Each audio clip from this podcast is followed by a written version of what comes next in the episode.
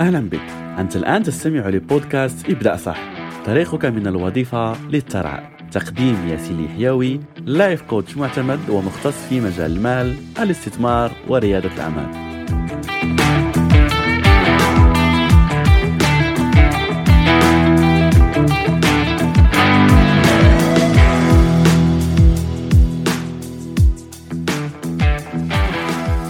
سبق وقلت لنفسك ليس لدي المال. ليس لدي المال لأفتح مشروعي. ليس لدي المال لأشتري هذه الأشياء اللي أنا نفسي فيها. ليس لدي المال للتعلم. ليس لدي المال لأي سبب من الأسباب الموجودة في هذه الحياة. إن كنت قد سألت نفسك هذا السؤال ففي هذه الحلقة سأجيبك عن هذا وستعرف كيف ممكن تحصل على المال حتى لو لم يكن لديك الآن وما هي أفضل طريقة مناسبة لك لكي لا تردد هذه الجملة أبدا في حياتك.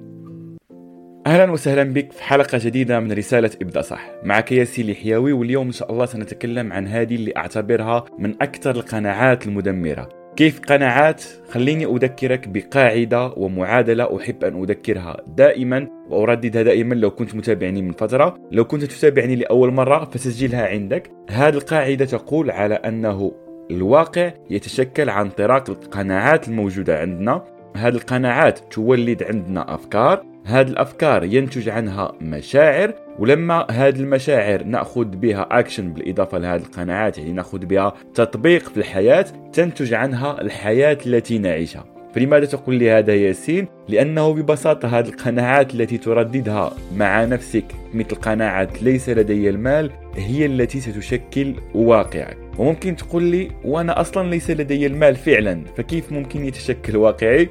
فقط أصبر وهذا الذي سنجيب عنه طيلة هذه الحلقة إن شاء الله. فالآن تخيل معي على أنك مثلا موجود في جزيرة لوحدك جزيرة نائية لا يوجد يعني محيط بك الماء من كل جهة وأنت موجود لوحدك في هذه الجزيرة. وجلست مع نفسك وقلت على أنه هذه الجزيرة لا يوجد فيها أكل، لا يوجد فيها أكل، لا يوجد فيها أكل، وكل مرة تردد هذه الجملة لا يوجد فيها أكل مع نفسك لغاية ما اقتنعت بها وأصبحت حقيقة في حياتك. في حين أن شخص آخر في جزيرة مشابهة جلس مع نفسه وقال هذه الجزيرة ممكن يكون فيها أكل. فبالتالي في نظرك من من الشخصين سيقوم يبحث عن الأكل المتواجد في هذه الجزيرة؟ أكيد الشخص الثاني لأنه وضع لنفسه احتمالية ولا إمكانية تواجد الطعام والأكل في هذه الجزيرة في حين أنت في الجزيرة الأولى بما أنك اقتنعت وقلت لنفسك على أنه لا يوجد أكل ستبقى في مكانك وأكيد ستموت بالجوع. هذا بالضبط الذي يحدث مع الأشخاص في قناعة ليس لدي المال. فالفكرة على أنه أكيد نعم ممكن أنه حاليا ليس لديك مال أو ليس لديك مال وفير أو ليس لديك مال يغطي الكماليات والاحتياجات التي عندك في الحياة لكن السؤال الأهم هو كما ذكرنا في موضوع الأكل هو بدل ما تركز على أنه ليس لدي المال انقل تركيزك لي كيف ممكن أحصل على المال؟ كيف ممكن أجني المال الذي أريد في حياتي؟ ما هي الطرق الممكنة لكي أحصل منها على هذا المال الذي أبحث عنه وأحصل عليه الآن في حياتي؟ فبما أنه سألنا هذا السؤال فخلينا نتطرق أصلا. ما هو المال وما هي فعلا الطرق الممكنة للحصول على المال؟ فالمال ببساطة ما هو إلا مقابل الأشياء التي تقدمها. سواء كان هذا الشيء الذي تقدمه في وظيفة لو كنت مثلا الآن في وظيفة فأنت تحصل على المال مقابل هذه القيمة التي تضيفها في وظيفتك ولا في عملك. حتى لو كان هذا العمل لا تحبه حتى لو كان الدخل الذي تحصل عليه من هذه الوظيفة في نظرك غير كافي وغير ملائم لك لكن في الأول والأخير أنت تحصل على هذا المال مقابل هذه القيمة ولا هذا العمل الذي تؤديه في عملك. نفس الأمر شخص مثلا في مجال الطبخ ولا عنده ريستورانت عنده مطعم هذا الشخص في مطعمه الاشخاص يذهبون عنده المطعم يدفعون له مال مقابل هذه القيمة الأكل الجاهز الأكل الصحي الأكل الشهي اللذيذ كل هذه هي قيم يحصل عليها هذا الشخص أو يعطيها لهذا الأشخاص مقابل مادي يعطونه له. فبالتالي هذا سيؤدي بنا إلى أوكي تكلمنا عن هذا على القناعة على أنه المال ما هو إلا مقابل. فبالتالي لو تريد أن تحصل على المال يجب أن تبدأ تنقل تركيزك من فكرة ليس لدي المال لفكرة ما الذي يمكن أن أقدمه كقيمة في حياة الأشخاص لكي أحصل على مال. فبالتالي لو أخذنا الموضوع من فكرة الوظيفة هذا سيأخذنا okay الآن أنا ليس لدي وظيفة ولا عندي وظيفة غير مناسبة لي ولا لا تعطيني الأموال المناسبة لي. فسأبدأ أسأل نفسي ما هي الأشياء اللي ممكن أضيفها كقيمة لكي أحصل على راتب أعلى. ليس لدي عمل؟ okay. سأبحث عن الوظائف المتوفرة وأسأل ما هو المطلوب في هذه الوظائف وأذهب وأتعلم هذه المهارات المطلوبة. لأنه في الأول والأخير ليس فكرة المال غير موجود. في الأول والأخير هي فكرة على أنك شخص كسول وشخص لا تحب أخذ أكشن في حياتك وتريد النتائج بسرعة. وأنا أعتذر عن هذه الجملة ممكن تكون غير مناسبة لبعض الأشخاص لكن هذا آه، هو الواقع لأنه فعليا أنت أصلا تأتيك أفكار تؤتي لك بالمال لو أخذت بها أكشن لو طبقتها في حياتك. بالله عليك. كم مرة جاتك فكرة آه ممكن أقوم بهذا المشروع؟ آه ممكن أتقدم بطلب وظيفة لهذه الشركة. آه ممكن أتصل بفلان أعرفه يبحث لي عن وظيفة في مكان في شركته ولا في شركة صديقه إلى غيرها. لكن كم مرة طبقت هذه الأمور؟ فبالتالي الفكرة ليست موضوع المال هي الموضوع أفكار. وهذه الأفكار لازمها تطبيق لازمها وقت. فبالتالي الأشخاص للأسف يتسرعون في الحصول على النتائج.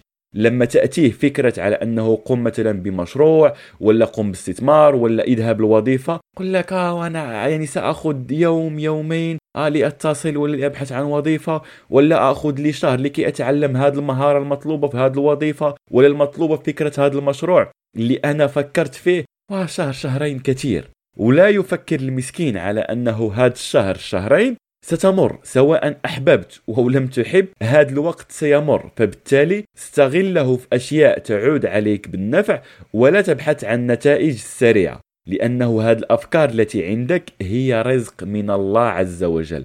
أعيدها الأفكار التي تأتيك هي رزق من الله عز وجل أعطاها لك لو طبقتها تحصل منها على هذا المال الذي تبحث عنه. فالله سبحانه وتعالى عندما تدعوه أو تطلبه أنه يعطيك المال هو في الفعل يعني لن تنزل عليك السماء مطرا بالمال. لا هذا المال يأتيك عن طريق أفكار عن طريق أشخاص ممكن تتواصل معهم ويعطوك أفكار ولا يعطوك فرص. هذا هو تجليات الرزق.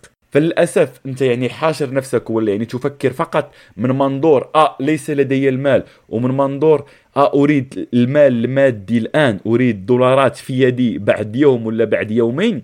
وتحبس نفسك من الفرص الكثيرة التي تظهر أمامك. بفكرة كما ذكرت على أنه أغير عملي. فلما تجيك هذه الفكرة تجيك قناعة أخرى على أنه آه أغير العمل وأنا يعني تعودت في المكان اللي أنا فيه وسأذهب لشركة جديدة. ممكن أحتاج المهارة أحتاج وقت لكي أتعود على هذه الأشخاص.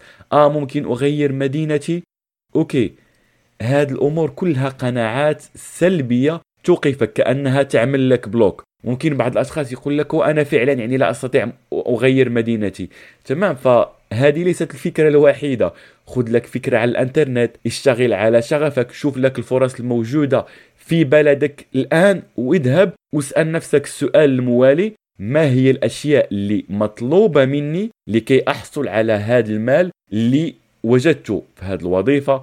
في هذا العمل في هذا المشروع وابدأ وتذهب وتعلم هذه المهارات وهذه الأشياء المطلوبة منك لكي تحصل بعدها على هذا العمل واللي يدي سيعطيك بعدها المال الذي تطلبه.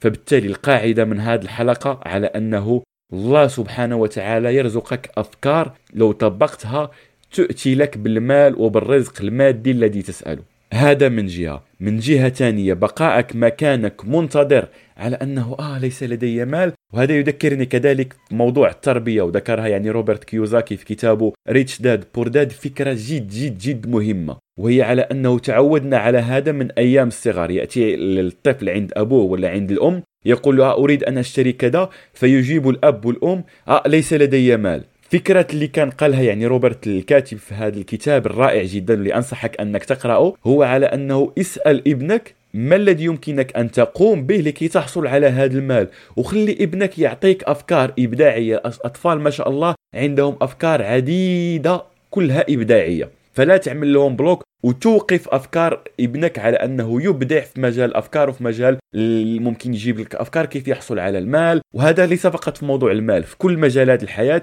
لا توقف إبداع ابنك لأنه هذا لما تبرمج عليه عقلك منذ الصغر هذا هو اللي يعطينا شباب ويعطينا آه، أشخاص يقول لك آه ليس لدي مال ويربع يديه ويبقى مكانه. فالآن بما أنك شاهدت هذا الفيديو وعرفت هذه المعلومات بدأت تعرف على أنه هذه فقط قناعة في العقل ابدأ تخلص منها بالطريقة اللي شرحت لك في هذا الفيديو. تابع هذا الفيديو مرة مرتين ثلاثة وتابع كذلك الحلقات الموجودة سابقا سواء على البودكاست ولا على قناة يوتيوب. وأراك في حلقات قادمة لا تنسى. ابدأ صح تنجح صح.